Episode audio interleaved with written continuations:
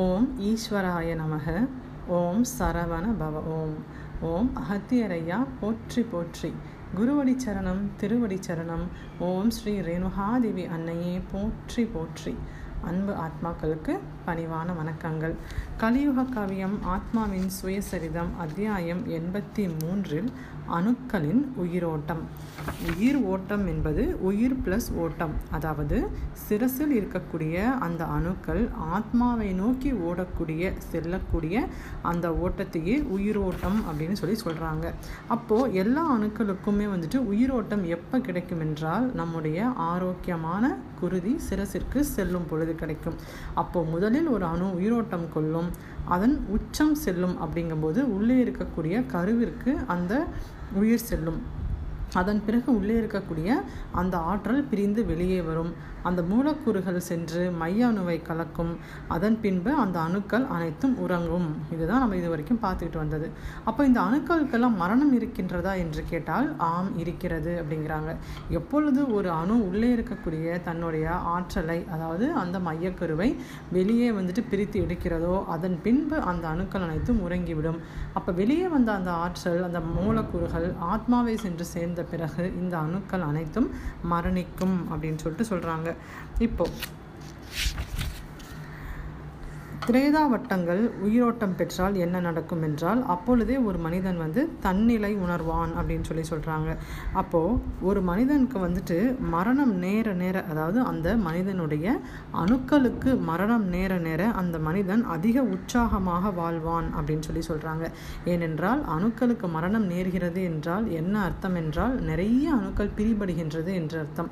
அப்போ நிறைய அணுக்கள் பிரிபட பிரிபட அந்த மனிதன் வந்து மிக உற்சாகமாக வாழ்வான் அப்படின்னு சொல்லி சொல்கிறாங்க சொல்கிறாங்க அப்போ எந்தவித உற்சாகமுமே இல்லாமல் ஒரு மனிதன் வாழ்வில் இருந்தால் அதற்கு என்ன அர்த்தம்? அதாவது ரொம்ப சோம்பலாகவே எப்போவுமே இருக்காங்கன்னா அவர்களுக்கு நிறைய அணுக்கள் இன்னும் பிரிபட வேண்டும் என்று அர்த்தம் அப்படிங்கிறாங்க. அப்போ உண்மையான உற்சாகம் என்பது அதாவது அணுக்கள் எல்லாம் வந்துட்டு ஆத்மாவை நோக்கி எப்பொழுது செல்கிறதோ அப்பொழுதே ஒரு மனிதனுக்கு உண்மையான உற்சாகம் வாழ்வில் வரும் அப்படிங்கிறாங்க. அப்போது நாம் முன்பே பார்த்தது போன்று வெளியே நடக்கக்கூடிய ஒரு செயல் நடந்தால் அதற்கு ஏற்றாற்போல் உள்ளே ஒரு செயல் நடக்கும்.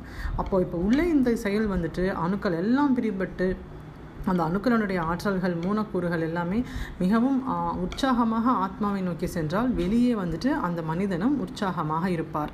அப்போது நாம் இப்படி எடுத்துக்கலாம்.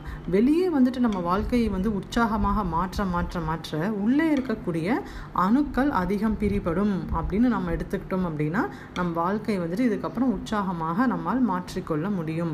இப்போ குழந்தைகளை பார்க்கும் பொழுது சிறு வயதில் வந்துட்டு அவர்கள் எப்போதுமே வந்துட்டு உற்சாகமாகவே இருப்பார்கள். எப்போவுமே ஓடி ஆடிக்கொண்டே விளையாடிக்கொண்டே இருப்பார்கள். அது எதனால் என்றால் அவர்களுடைய சிரசில் இருக்கக்கூடிய அந்த அணுக்கள் சீராக குருதி பாய்ந்து அது அந்த அடுத்தடுத்த கட்டத்திற்கு செல்வதற்காக அந்த கட்டமைப்பை ஏற்படுத்துவதற்காகவே அந்த குழந்தைகள் எப்பொழுதுமே ஓடிக்கொண்டே இருக்கிறார்கள் அப்படிம்பாங்க. அதனால் வந்துட்டு அந்த மாதிரி சிரசிற்குள் நல்ல வேலைகள் அவர்களுக்கு நடந்தால் வெளியில் வந்து அவர்கள் மிகவும் உற்சாகமாக இருப்பார்கள் அப்படின்னு சொல்லி சொல்கிறாங்க அப்போது ஒரு குழந்தைக்கு ஏழு வயது வரும் வரை அவர்களுடைய ஒரே வேலை என்னவென்றால் உண்ணுவது அப்புறமா விளையாடுவது. இதை தவிர அந்த குழந்தைகளுக்கு எந்த வேலையும் கொடுக்கவே கூடாது அப்படிங்கிறாங்க. ஒருவேளை அந்த குழந்தைங்களை வந்துட்டு இரண்டு இரண்டரை வயதிலேயே வந்துட்டு பள்ளிக்கு சென்று படிக்க வைக்கும் பொழுது அவர்களுடைய நரம்புகள் சரியாக கட்டமைப்பதற்கு முன்னாலேயே அதிகமாக பதிவுகள் சென்று சேர ஆரம்பித்துவிடும். அப்போ பதிவுகள் அதிகமாக சென்று சென்று அந்த இளம் வயதிலேயே சேர சேர அங்கே இருக்கக்கூடிய நரம்பலைகள் அனைத்துமே வந்துட்டு சிக்கலாகிவிடும் அப்படிங்கிறாங்க. அப்போது சிறு வயதிலேயே அந்த குழந்தைகளுக்கு வந்துட்டு அதிக எண்ணப்படிமன்களும் அதிக அழுத்தங்களும் கொடுக்கும் பொழுது அது அனைத்து நரம்பிலைகளும் சிக்கலாகி போகின்றன. அதனால் அப்படி சிக்கலாகி போகின்ற ஒரு குழந்தையினுடைய வாழ்க்கை கடைசி வரை சிக்கலாகவே இருக்கும் அப்படின்னு சொல்லி சொல்ல வராங்க. அப்போது என்ன செய்யணும் என்றால் பூவி பூவை விட மென்மையான ஒரு குழந்தை வந்து தன்னுடைய தாயினுடைய அரைவணைப்பிலேயே எப்பொழுதுமே இருக்க வேண்டும். ஏனென்றால் தாயினுடைய மடி மட்டுமே அந்த குழந்தைக்கு ஒரு பயமில்லாத சூழ்நிலையை உருவாக்கி உருவாக்கி கொடுக்கும் அப்படிங்கிறாங்க.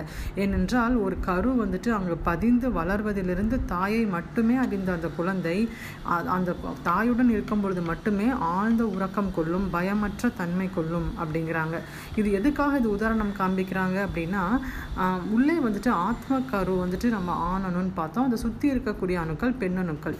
எவ்வாறு அந்த பெண்ணணுக்கள்லாம் சேர்ந்து அந்த ஆணணுவை காப்பாற்றி அதை விடுதலை அடைய வைக்கிறதோ அதே போன்றே இங்கு வந்துட்டு வெளியே நடப்பது என்னவென்றால் பெண் அப்படிங்கிறவருக்கு கருவறை என்று ஒன்று கொடுத்து அதில் வந்துட்டு அந்த கருவை வளர்த்து அதன் பிறகு அது சமுதாயத்தில் கலக்க விட வேண்டும்.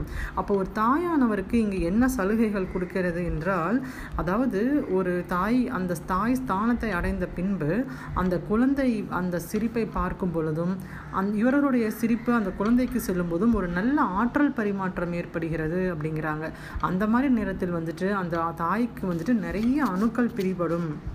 அதற்கான வாய்ப்பு வந்துட்டு நிறைய இருக்குது அப்படின்னு சொல்லிட்டு சொல்ல வராங்க. வெளியே வந்துட்டு ஒரு ஆண்கள் வந்துட்டு எவ்வளவு கடினப்பட்டு அவர்கள் அணுக்களை அவர்கள் பிரிக்க வேண்டியிருக்கும்.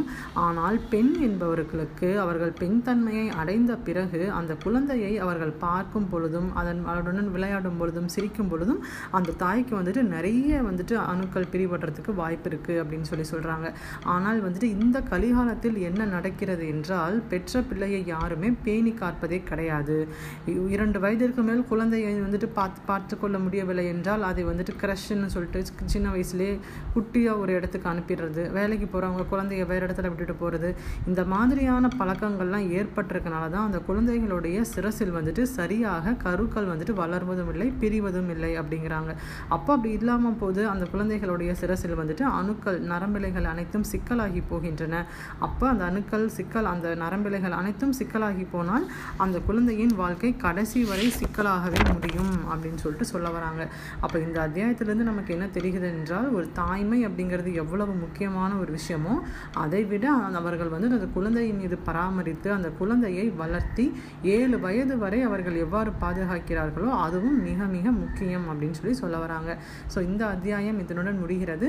புத்தகத்தை முழுமையாக படித்து முழு ஞானம் பெறுவோம்.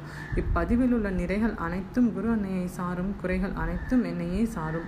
ஏதேனும் குறைகள் இருப்பின் மன்னித்து அருளுங்கள். நன்றி.